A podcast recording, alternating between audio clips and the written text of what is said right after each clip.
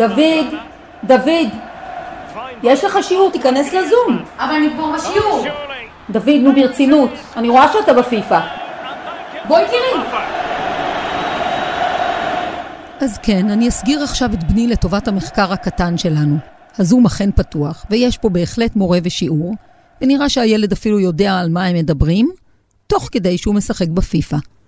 מולטיטאסקינג מעורר קנאה או חלחלה? את זה תכף ננסה לברר. מה שבטוח, שיש טשטוש מוחלט בין הבית למקום העבודה או הלימודים במקרה של הילדים, ובין זמן העבודה slash הלימודים, לזמן שבו עושים את כל הדברים האחרים. Everywhereness, ככה אני קוראת לזה, בכל מקומיות. האפשרות שהחיים הדיגיטליים מזמנת לנו להפר את הקשר שהתקיים בין זמן לבין מקום. בשפת המחקר ובשוק העבודה קוראים לזה מולטיטאסקינג, היכולת לבצע כמה פעולות במקביל. במסע שלנו פה להבין אם זה טוב או רע, ביקרנו שף בכיר בעיצומה של משמרת ערב עמוסה, עשינו נהיגת מבחן מסוכנת עם חוקרת מוח, וטופלנו במרכז לשיקום הפרעות קשב וריכוז. אתם כבר מבינים לאן זה הולך. ברוכים הבאים, אני רותי רודנר, ואתם מאזינים לפודקאסט 25 שעות ביממה, בשיתוף עיתון הארץ, שעוסק באיך לארגן את החיים בין הדברים שאנחנו רוצים לעשות והדברים שאנחנו צריכים לעשות, מה שנראה לנו אינסופי, על ציר הזמן שעומד לרשותנו שהוא סופי. בכל שבוע נחקור פה נושא שקשור לניהול זמן. הולך להיות מעניין, ואם תקצו לי מזמנכם היקר, אני מבטיחה אפילו תקבלו עודף. כמה עצות שימושיות שתוכלו ליישם בחיים שלכם. 25 שעות ביממה, יצאנו לדרך.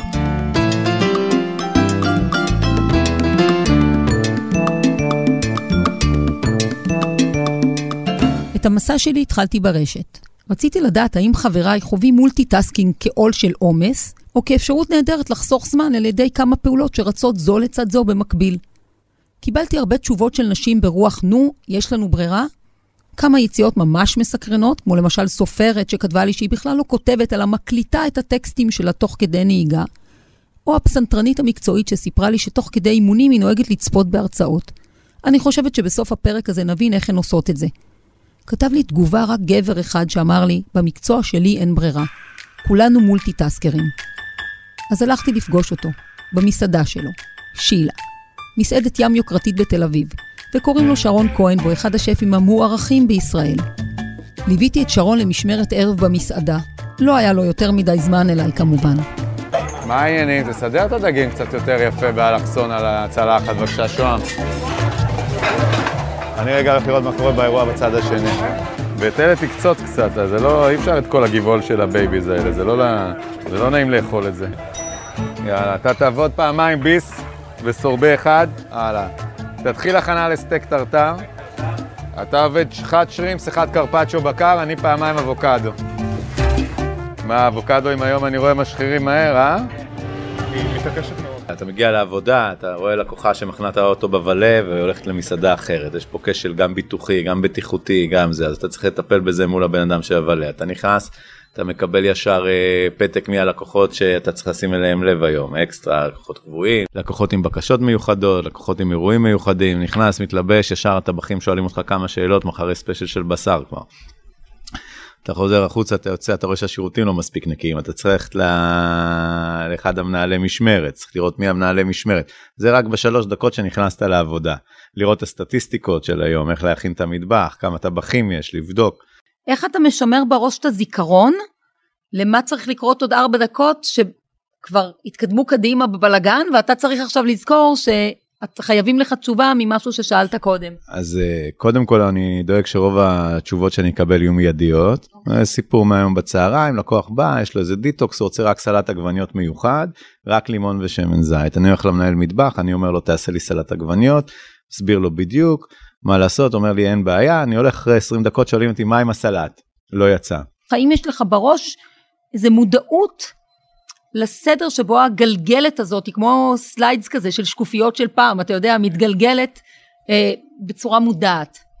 אז אני חושב שיש אה, פה משהו שקורה באופן, אה, אצלי לפחות, מאוד טבעי. אני מאוד מאוד מאוד מאוד מרוכז בעבודה, אני תמיד אומר לאנשים, וגם בגלל זה יש לי פתקים כל הזמן להגיד לאנשים, שאני צריך לראות שאם נכנסתי ואבא שלי, שהוא אחד האנשים הכי יקרים לי בעולם, יושב על הבר, אני יכול להגיד לו שלום, להיכנס למטבח ולשכוח שהוא נמצא. זה פשוט, זה, אני פשוט נשאב לתוך, ה, לתוך המטלה.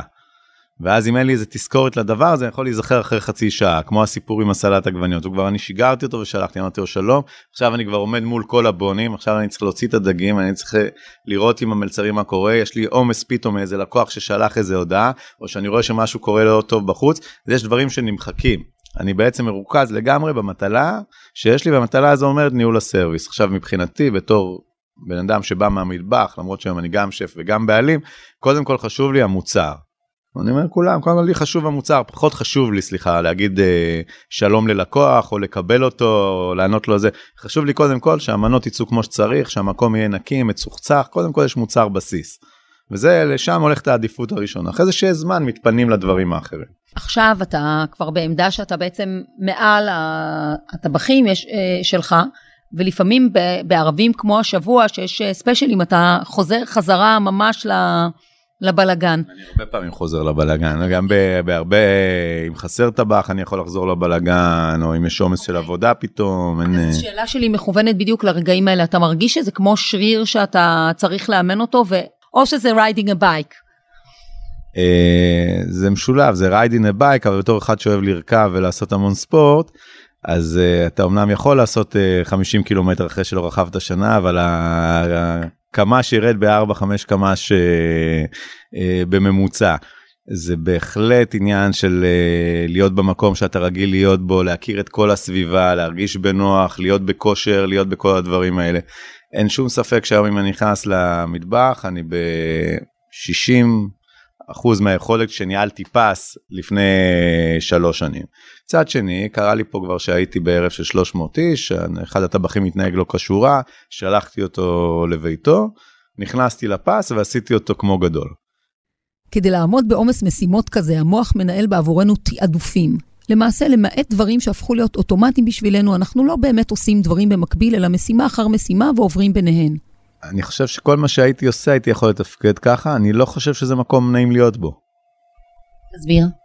אני חושב שמאוד נעים להיות במקום אחד בלי שכל רגע מושכים אותך לכיוון אחר, כל אחד זה כאילו לוקחים ממך ביסים בכל מיני כיוון ואתה בעצם רוצה ללכת בכיוון אחד. אני חושב שאם הייתי יכול להיות רק השף של המסעדה ורק במטבח, אני חושב שמדד האושר שלי היה יותר גבוה. יש איזה משהו בלהתעסק עם מיליון דברים. שבסוף גובה ממך מחיר. אתה לא יכול לעשות את זה באותה רמה, יש לך כמות אנרגיה מסוימת, אם היו לי 10 שעות ביום להיות רק במטבח.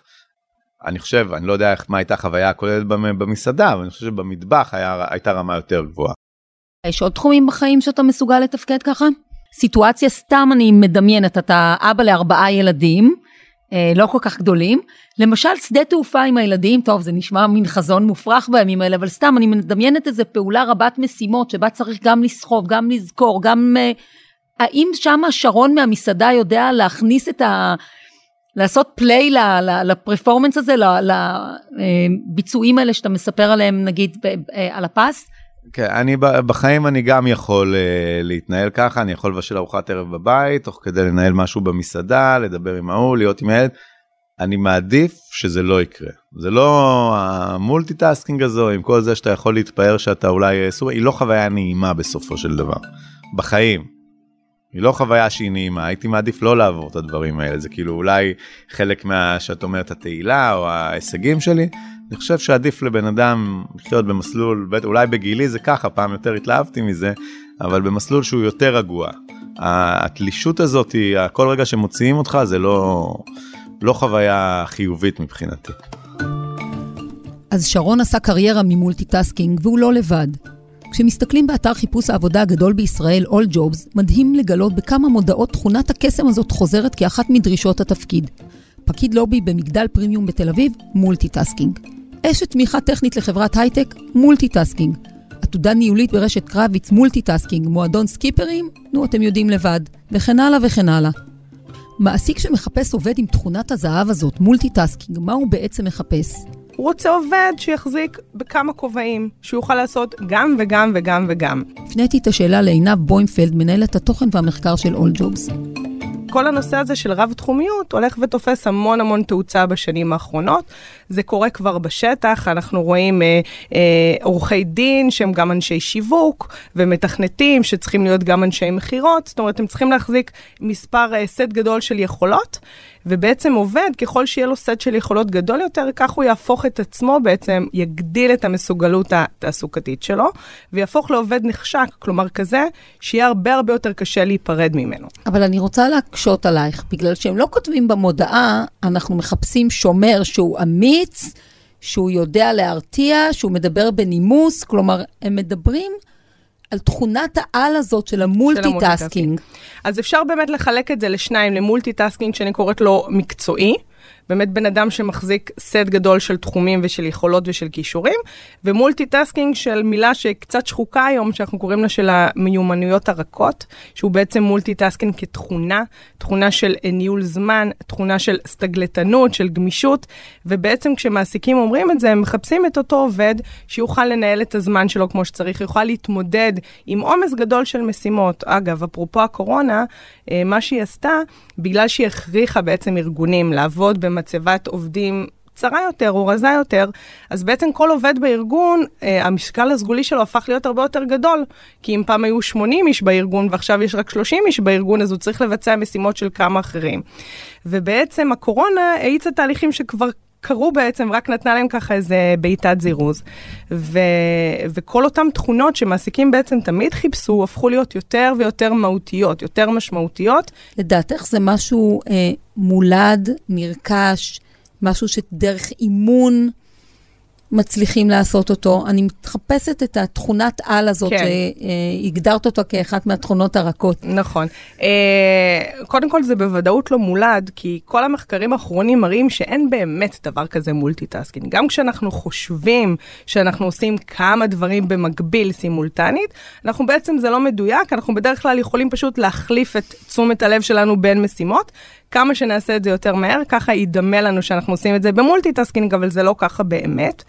ואני דווקא חושבת שיש נטייה היום, אם לפני עשר שנים באמת multitasking ככה הייתה buzzword, אני חושבת שהיום יש קצת נטייה דווקא לנקות את הרעשי רקע וכן לחפש את המיקוד, בגלל שגילו ש, שיש לזה מחיר ל multitasking. זאת אומרת שכן יש ירידה בביצועים, יש הפסד קוגנטיבי כשאנחנו מחלקים את הקשב שלנו, שהוא גם ככה נמוך, היום לאנשים יש קשב של דג זהב שלוש שניות. הפרק יגיע גם לשם, כן. אני מבטיחה לך. אז ברגע שאנחנו עושים את זה, אז, אז כן, יש פגיעה בתוצרים ו- ויש לזה ביטוי, ולכן אין באמת דבר כזה multitasking אמיתי. וכיוון שאין דבר כזה אמיתי, אז אפשר ללמוד אותו. ויש שם תוכנות שעוזרות לנו מהיומן התזכורות הבסיסי ביותר בנייד שלנו, ועד. ועד אפליקציות שבאמת אה, ייעודיות לדבר הזה אה, ופותחו. עד uh, סדנאות ו... ודברים שבאמת אפשר ללמוד, כי אפשר ללמוד איך להתנהל בעומס רב של רעשים. אני מניחה שכמו כל דבר, עדיין צריכה להיות לך נטייה טבעית, כישרון טבעי לדבר okay. הזה. אוקיי. עכשיו בואי נדבר באמת uh, על התקופה האחרונה של הקורונה. כן.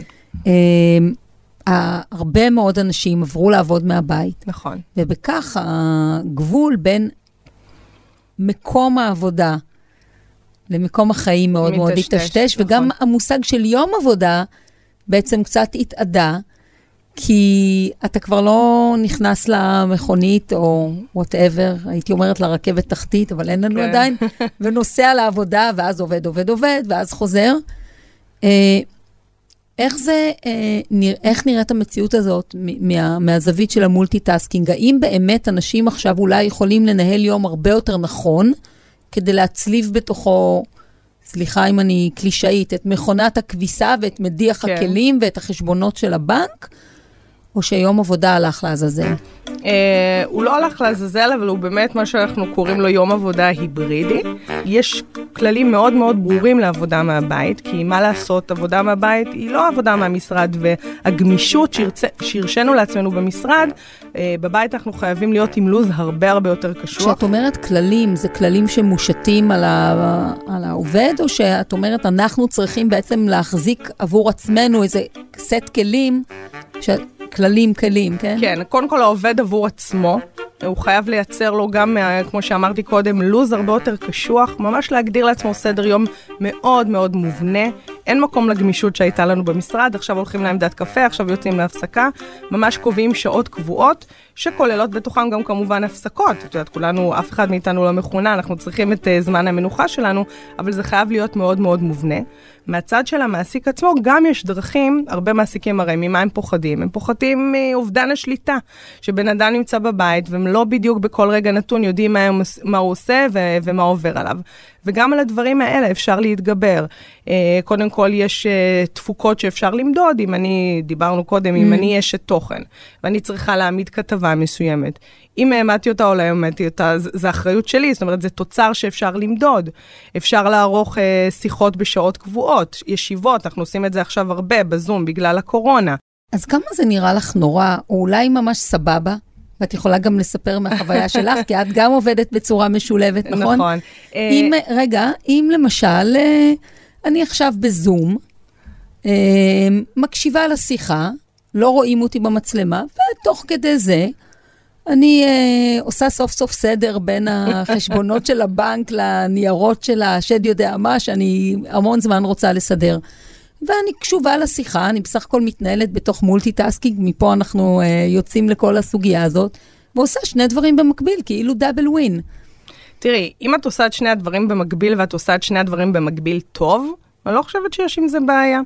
הבעיה מתחילה שבאמת יש מחיר לדבר הזה. אם אנחנו מתחילים באמת להרגיש את, ה, את הקשב, כמו שדיברנו עליו, את המוסחות הזו, אם, אם יש מחיר לדבר הזה, אז פה אנחנו צריכים לעצור ולחשוב. אם אני, יודעת שיש גם תלמידים כאלה שיושבים בכיתה ולא מקשיבים ועדיין מוציאים בסוף במבחן 100 וזה בסדר גמור, כי במבחן התוצאה הם עמדו במה שנדרש מהם. אמ-המ. אני חושבת גם שה multitasking הזה, יש בו, יש בו חסרונות. זוכרת שהיינו ילדים, היה את המוצר הזה של אה, שמפו ו conditioner ביחד, גם וגם. עדיין יש. אני חושבת שזה ירד מהמדפים, זה, כי, כי, כי זה לא עבד. שמפו צריך לנקות, ומרכך צריך לרכך, וזה לא עובד ביחד. ו... אני עניינים של שיער, בגלל השיער הקצוץ שלי, הם לא כל כך אה, רלוונטיים, אבל אה, כנראה שאת צודקת. כן, זאת אומרת, יש עדיין, גם בעולם של multitasking, יש משמעות לפרופסיה, לספציפיקציה, שנכון, זה הולך ומתגמש, אבל עדיין אני חושבת שטבח הוא טבח, כמו שדיברנו קודם, ומנהלת חשבונות היא מנהלת חשבונות, ומתכננת ערים היא מתכננת ערים, ויהיה טוב ויפה אם נדע גם קצת לשמור על הגבול שלנו ולהגיד לא. להגיד לא זה יכולת שצריך לרכוש. לי באופן אישי כבר כמה שנים אין מנהל. לא מישהו שמציב לי משימות ויעדים, גם לא מישהו מצד שני שמרגל אחריי. וככה המנהלת של עצמי, שזאת אני, שמה לב לכך שכבר כמעט אין רגעים שבהם אני עושה רק דבר אחד. הנה עכשיו למשל, אני כותבת קריינות לפרק על multitasking, אבל אם תגיע הודעה, אני אעבור באמצעותה לתקשורת עם בן אדם אחר. אוי לא, זו תגובה לפוסט בפייסבוק. והשיחה הפכה לריב. אני מה זה אמוציונלית עכשיו. מצילה אותי מעצמי תזכורת שפתאום קפצה, איי, נגמרו בבית המלפפונים.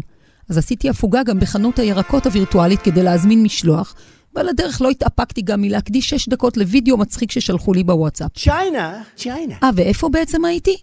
כן, קריינות לפרק שלנו. האם הפכתי למכונת על של משימות וחוויות, או לבן אדם נכה שלא מסוגל לעשות דבר אחד בצורה שקטה ומסודרת? תכף נבין יותר, אבל תחילה חשבתי לדעת איך בכלל פועל המנגנון הזה של המולטיטאסקינג. זימנתי לשיחה קצת יוצאת דופן את פרופסור ליעד מודריק, מבית הספר למדעי הפסיכולוגיה ובית ספר סגול לחקר המוח באוניברסיטת תל אביב.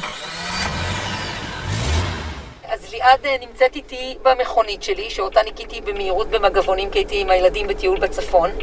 אה, ולא סתם הזמנתי אותה לנהיגה איתי, לא כדי לעשות Carpool Karaoke, למרות שאנחנו יכולות לפצוח בשיר בהמשך. אני בעניין. והעניין של בחירת מוזיקה בנהיגה דווקא תעלה פה תכף. אה, אלא בגלל שכשחשבתי על מולטיטאסקינג, לפחות בחיים הפרטיים שלי, הגעתי למסקנה שנהיגה זה אחת הפעולות היותר מרובות שכבות שאני עושה. אה, ורציתי אה, להיעזר קצת בליעד כדי להבין את הדבר הזה מזווית המוח. אז אנחנו פה במכונית ואנחנו נוסעות. אה, בואי נבחן איך אני מתנהלת בסיטואציה הזאת. אז אני יוצאת לדרך ונוהגת, ואני אשמח אם תעזרי לי קצת להבין מהם הפעולות שבעצם המוח שלי נדרש לעשות עכשיו, כשאני א', מראיינת אותך ומקשיבה לתשובות שלך תכף, חושבת על השאלות שלי ועושה עוד דברים במקביל. ומנסה לא לדרוס אף אחד בדרך. למשל, מה כן. עוד? מה עוד אני עושה עכשיו? כן, אז אני רק אגיד בתור אה, הסתייגות קטנה בהתחלה, אני לא חוקרת מולטיטאסקינג, אה, אבל אני כן יכולה לנסות יחד איתך לשער מה קורה. אז קודם כל, כמובן, יש לך אינטגרציה חושית, נכון? את מקבלת את כל המידע הזה, שהוא בעיקרו מידע ויזואלי, ראייתי, אבל גם מידע שמיעתי, מישהו מצפצף לך, או את שומעת את הרעש של המכוניות מהצדדים, אבל צריכה לעשות אינטגרציה למידע הזה מאוד מאוד מהר. אה, ולתרגם אותו לפעולה. את צריכה להחליט איך את רוצה אה, לפעול ואיך את רוצה להתנהג, ואז להוציא אה, פקודות מוטוריות, תנועתיות לגוף, ולפעול.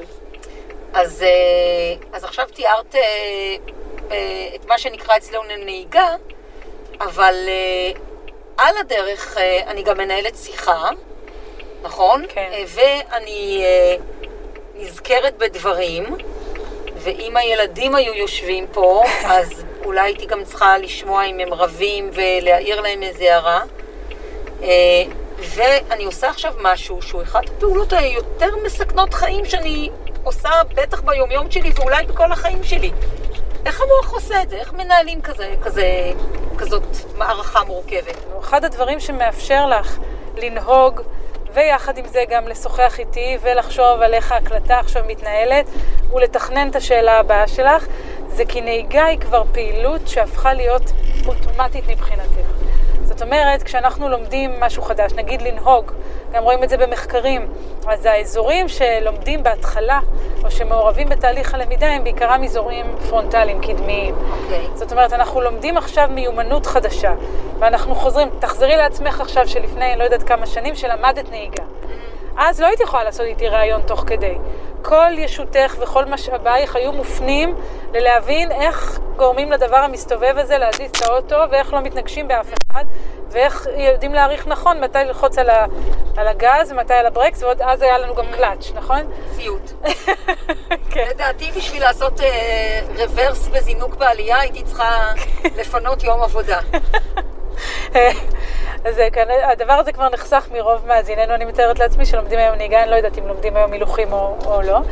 אה, אבל בכל מקרה, עם הזמן, ככל שאת עושה את הדבר הזה יותר ויותר, הפעילות הזאת הופכת להיות, אה. היא, כבר, היא כבר מוטמעת בזיכרון הפרוצדורלי שלך, זאת אומרת, בזיכרון של המיומנות שלך, היא כבר, האזורים שפעילים הם כבר לא אזורים פרונטליים, הם מה שנקרא גרעיני הבסיס.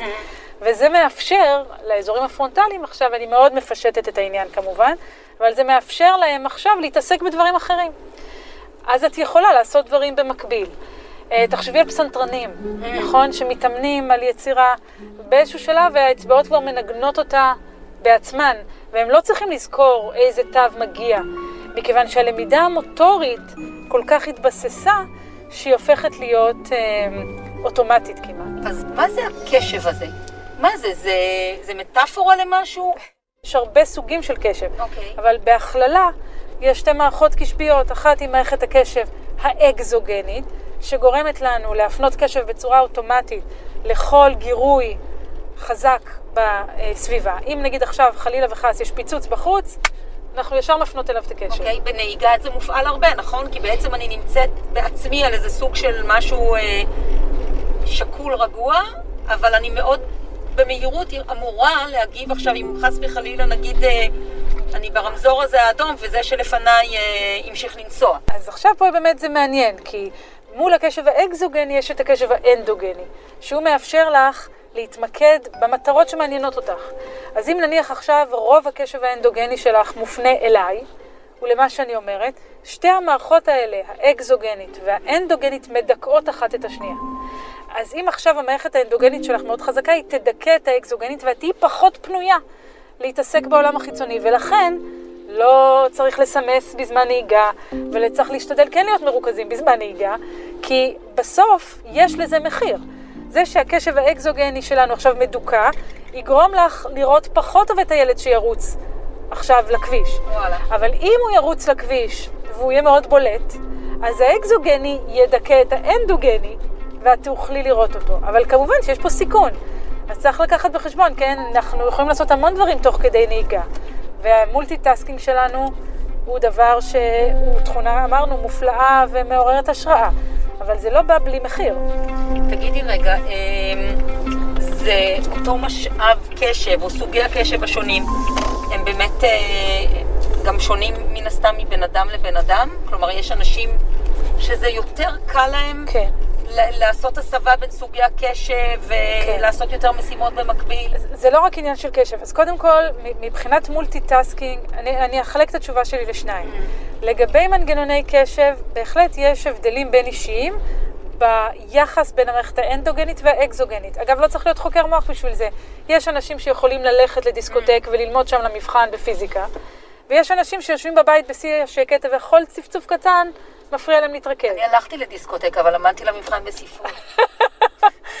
אה, אז, אז זה נורא תלוי, יש אנשים, יש לנו יכולות, היכולת סינון של הרעשים וההפרעות מהסביבה, או הגירויים, זה לא חייב להיות רעשים, היא אה, שונה.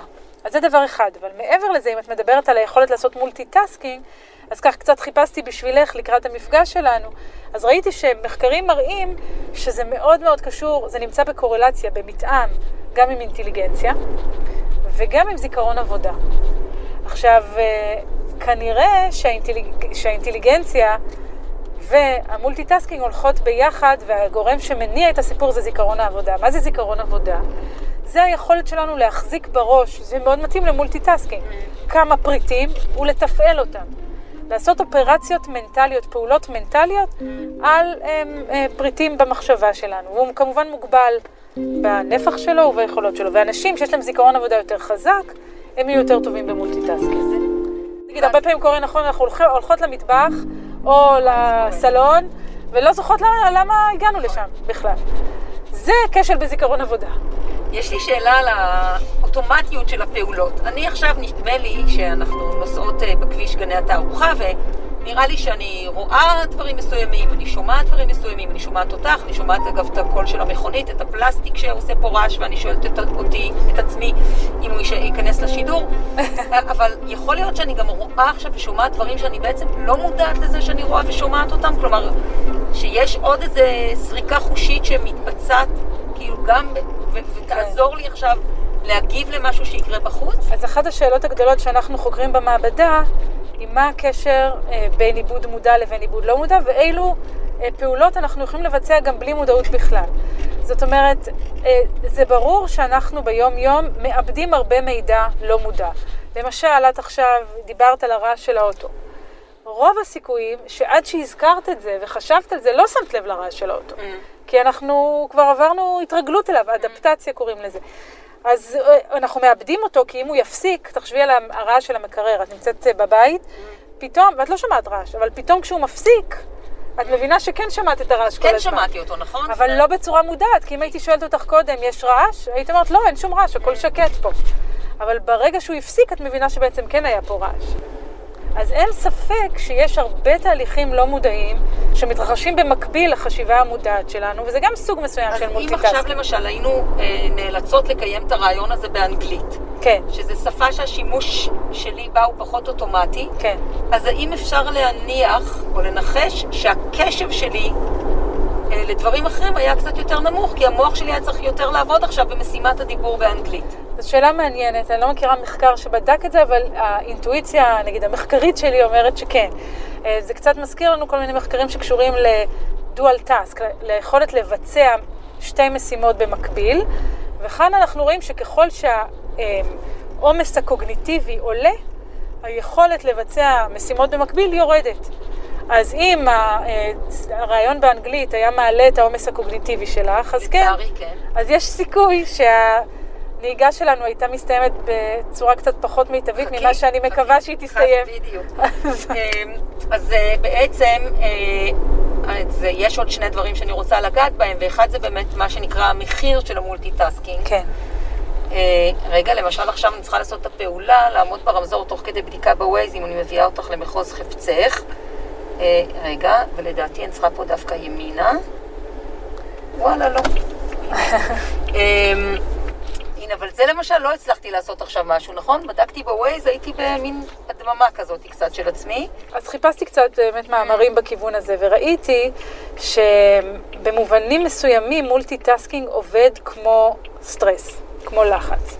זאת אומרת שברמה מדודה של אה, אם, אם, את, אם את עושה רק פעולה אחת, אז זה בסדר, אבל אם את מעלה את ה multitasking ברמה מדודה, זה דווקא משפר את הביצועים. זאת אומרת, לפעמים יותר טוב לעשות כמה דברים במקביל מאשר לעשות את דבר אחד, אבל רק כשזה במידה מדודה, וברגע שזה אה, עובר את הדבר הזה, כמו לחץ, mm-hmm. אז אנחנו רואים ירידה בביצועים. זה פעם, עקומה כזאת בצורה של פעמון, כן? לחץ, כשאין לחץ אנחנו פחות טובים, ברמה אופטימלית של לחץ אנחנו הכי טובים, אבל יותר מדי לחץ מוריד אותנו למטה. נראה ש multitasking עובד בצורה דומה, ועשו את זה למשל במחקר על רופאים, אה, ושם ראו שברגע שהיה להם יותר תיקים, אז הם הצליחו לעבד יותר, יותר מטופלים, הם עיבדו מידע יותר מהר והם נתנו תשובות... עיבדו בעין, את מתכוונת. עיבדו בעין, בדיוק. עיבדו מידע יותר מהר ונתנו תשובות יותר מדויקות, אבל ברגע שזה עבר את נקודת האל-חזור, אז הם כבר אה, עשו טעויות רבות יותר, זה גם כמובן הגיוני. כן. מה שמפתיע זה ש multitasking מדוד דווקא יכול לשפר ביצועים, אה, שזה מעניין. אה, והדבר האחרון שחייבים לגעת בו, ושימי לב שאנחנו די מתקרבות למקום שאנחנו צריכות להגיע אליו. כן. אה, זה איזה שיר נשיר בקריוקי, לא סתם. ומה עם המיתוס שנשים הן יותר מולטיטאסקריות מגברים? וכמה פעמים שמעת כבר את ה... כן. הזה. אז אני זוכרת שכשהייתי סטודנטית צעירה יחסית, סיפרו לנו על איך כשגברים ונשים עושים את אותה מטלה, אז אצל גברים אזור אחד פעיל, ואצל נשים יש מגוון של אזורים שפעילים בו בזמן, ואמרו שאולי זה קשור ל multitasking יותר טוב אצל נשים, וגם לאיזו חסינות בפני פגיעה מוחית, שתאפשר להן אחר כך להשתמש באזורים האחרים כדי לפצות. אבל ככל שעוברות השנים נראה שדווקא יש יותר ויותר מחקרים שמראים שאין הבדל בין גברים לנשים ב multitasking, מאמר שהתפרסם ב-Psychological Science, שזה אחד. כתבי העת המובילים אה, בפסיכולוגיה אה, מ-2013 מצא שכמעט אין שום הבדל ב multitasking בין גברים לבין נשים, אז נראה שכמו עוד הרבה מיתוסים שאנחנו מכירים, זה גם אחד הדברים שלא בהכרח נכון, מסוג משהו שכולנו אוהבים להגיד, אבל לא בטוח שעומד מאחוריו, מאחוריו אמת מחקרית. כשאני באתי לרעיון עבודה עם מנהל מאוד בכיר בשוק התקשורת, ואמרתי לו, תקשיב, אני, יש לי ילדה קטנה בבית, אני אחרי חמש, לא יכולה להישאר פה. אז הוא אמר, אל תדאגי, יש פה הרבה מנהלות שמתמודדות בהצלחה עם קריירה ואימהות. אז אמרתי לו, ומנהלים?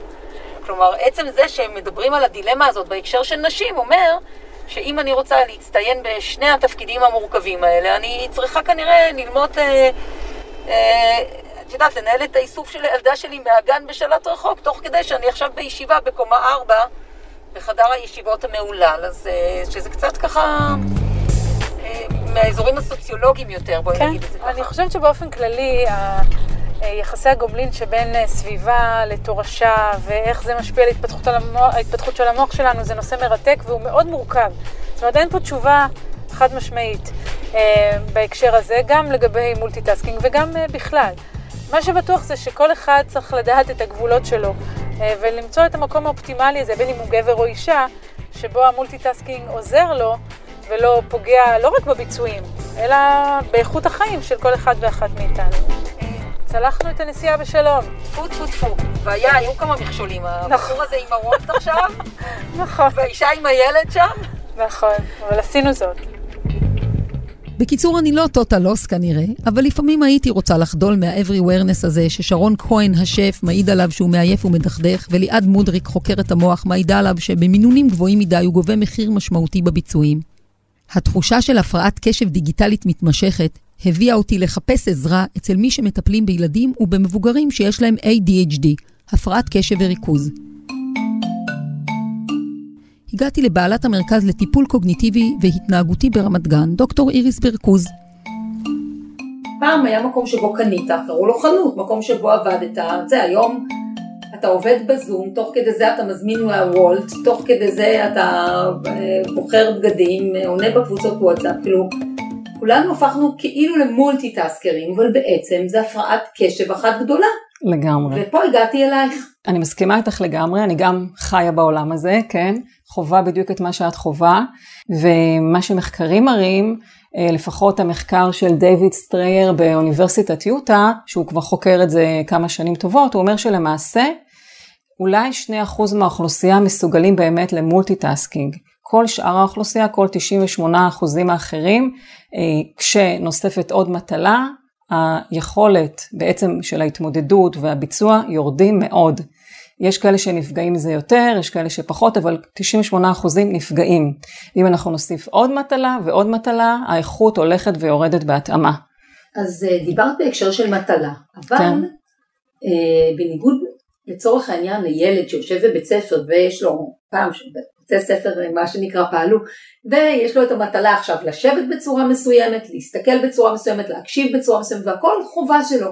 מהמם. אני מפילה את עצמי לתוך המלכודת הזאת כן. ולכן אה, אה, הלוואי שיכולתי להגיד שאני רק עושה את מה שאני צריכה לעשות אבל לא, מה אני, כי נדמה הגישה לנו- באתר אה, קניות הזה אני יכולה גם לא לעשות עכשיו במקביל לגמרי. כשבודקים את זה ורואים גם את התפקודים במוח, מה קורה, ממש אפשר לראות שזה לא עובד, שאנחנו לא מבצעים את זה כמו שצריך, ואנחנו פשוט לא מודעים לזה. ולכן אנחנו מפילים את עצמנו לתוך זה, אנחנו פשוט חושבים שאנחנו מסוגלים. דבר שני, אני חושבת שבחברה שלנו, בתרבות, יש משהו שמאוד מעודד את זה.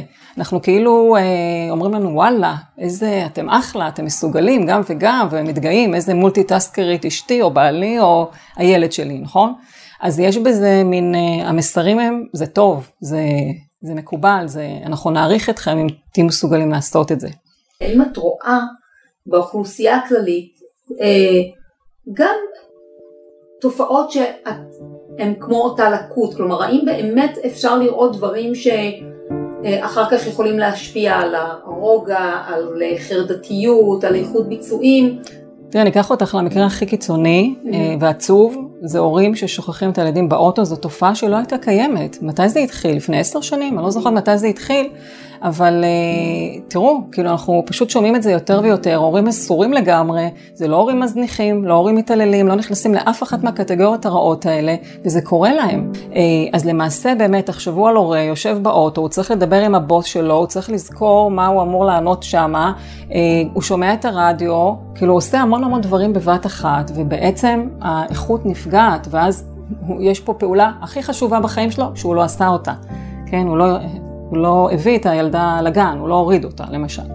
אז אה, כן, אנחנו בהחלט רואים את האוכלוסייה הכללית, וכמובן שאוכלוסייה של ADHD זה עוד יותר מתגבר שם, העניין הזה של ה multitasking, ואז הם, האיכות שלהם עוד יותר יורדת של הביצוע. מה עושים?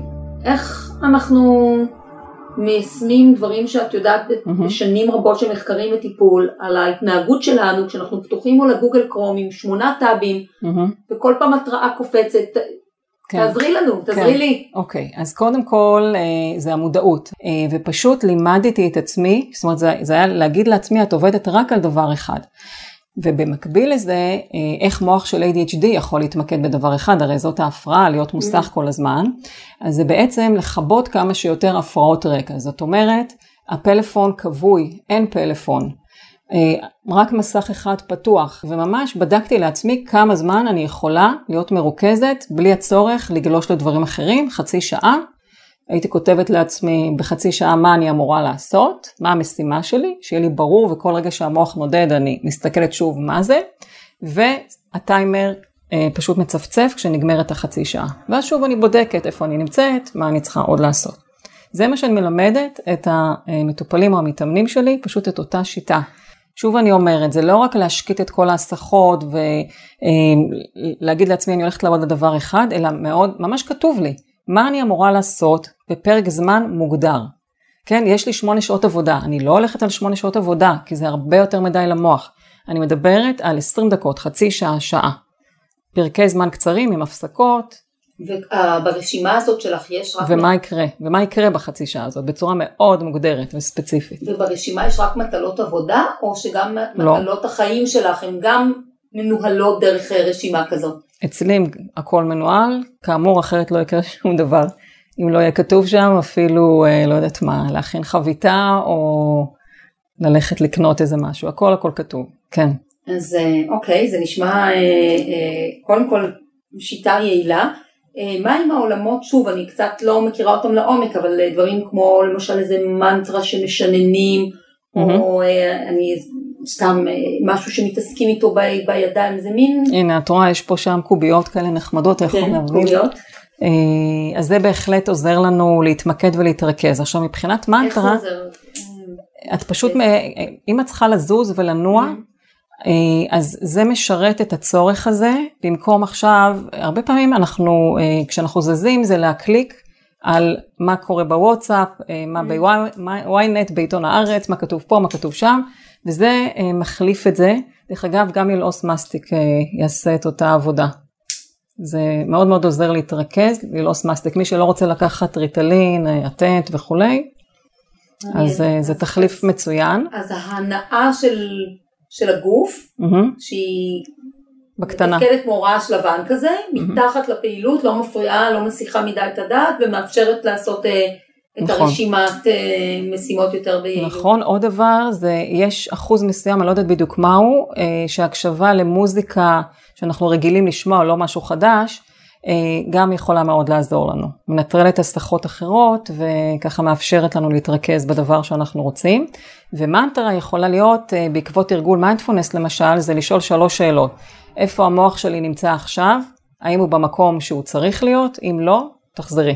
כשאני יושבת לעבוד, אז כבר מתרגלים לשאול את שלוש השאלות האלה. דיברתי עם אה, חוקרת אחרת מהתחום שלך. כן. מה שנקרא לא משנה שמות, כי זה באמת לא... והיא מאוד התקוממה כנגד הרעיון שאני מעלה פה, היא אמרה, את לא מבינה כמה אנשים שסובלים מלקויות קשב סובלים, איך את בכלל משווה את זה לאנשים שיושבים להם מול המחשב וכן מצליחים לעשות וכן מצליחים לתפקד וכן מצליחים והיא בעצם אמרה ש... היא, היא, היא, היא בעצם אמרה שכל עוד אתה מצליח משהו לעשות עם עצמך אז אז אתה רחוק מאוד מהפרעת קשב. אני חושבת שזה על רצף. כמו כל תופעה אנושית, גם הפרעת קשב היא מאוד מאוד על רצף. אז כמובן שיש את אלה שיש להם הפרעת קשב אה, קשה, גם דרך אגב אה, פסיכיאטרים ונוירולוגים כשהם מאבחנים, הם כותבים את רמת הקושי של ההפרעה, יש קלה, יש בינונית ויש קשה.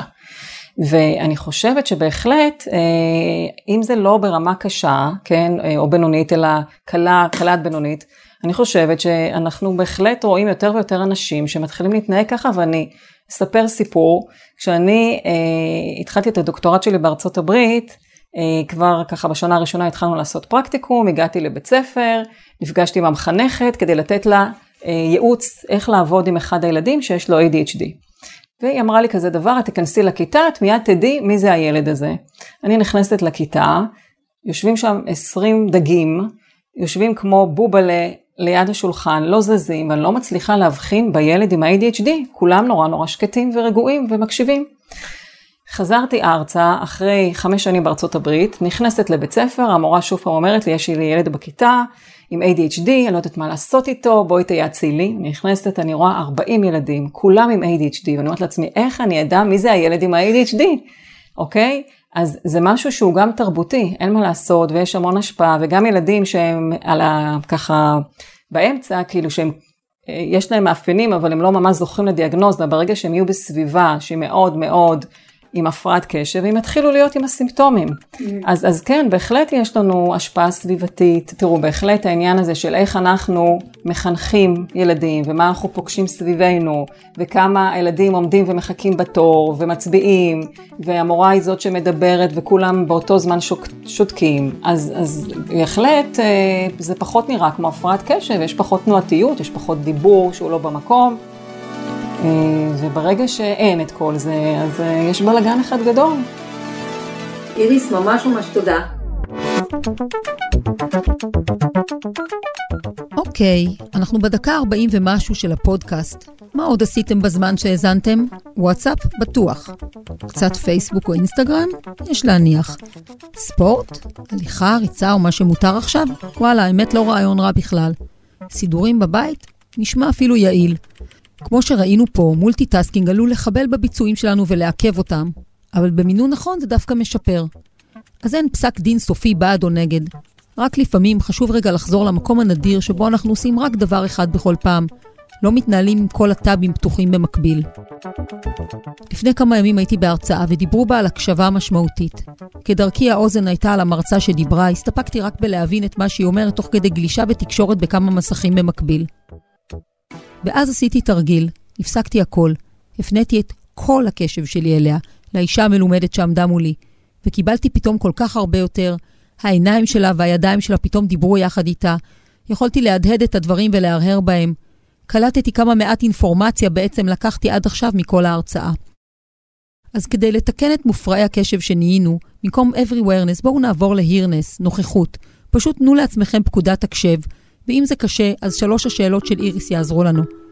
איפה המוח שלי נמצא עכשיו? האם הוא במקום שהוא צריך להיות? אם לא, תחזרו. להתראות בפרק הבא של 25 שעות ביממה, הפודקאסט שעוסק בזמן ואיך להתנהל בתוכו. בשבועות הקרובים נדבר פה על מאחרים כרוניים, יהיה לנו פרק אופטימי על התבודדות, נזקוף את קומתם של כל האימהות שנשארות בבית, ונקדיש פרק שלם לדברים שגורמים לנו לקום יום אחד מהספה ולעשות מעשה. תודה לאורחיי, מפיקיי ושותפיי, אנשי הפודקאסטייה של הארץ, אמיר פקטור, מאיה בן ניסן ודן ברומר. ניתן למצוא אותנו באתר הארץ, באפל פודקאסט, ספוטיפיי, גוגל פודקאסט או בכל אפליקציה שבה אתם מאזינים לפודקאסטים. להתראות.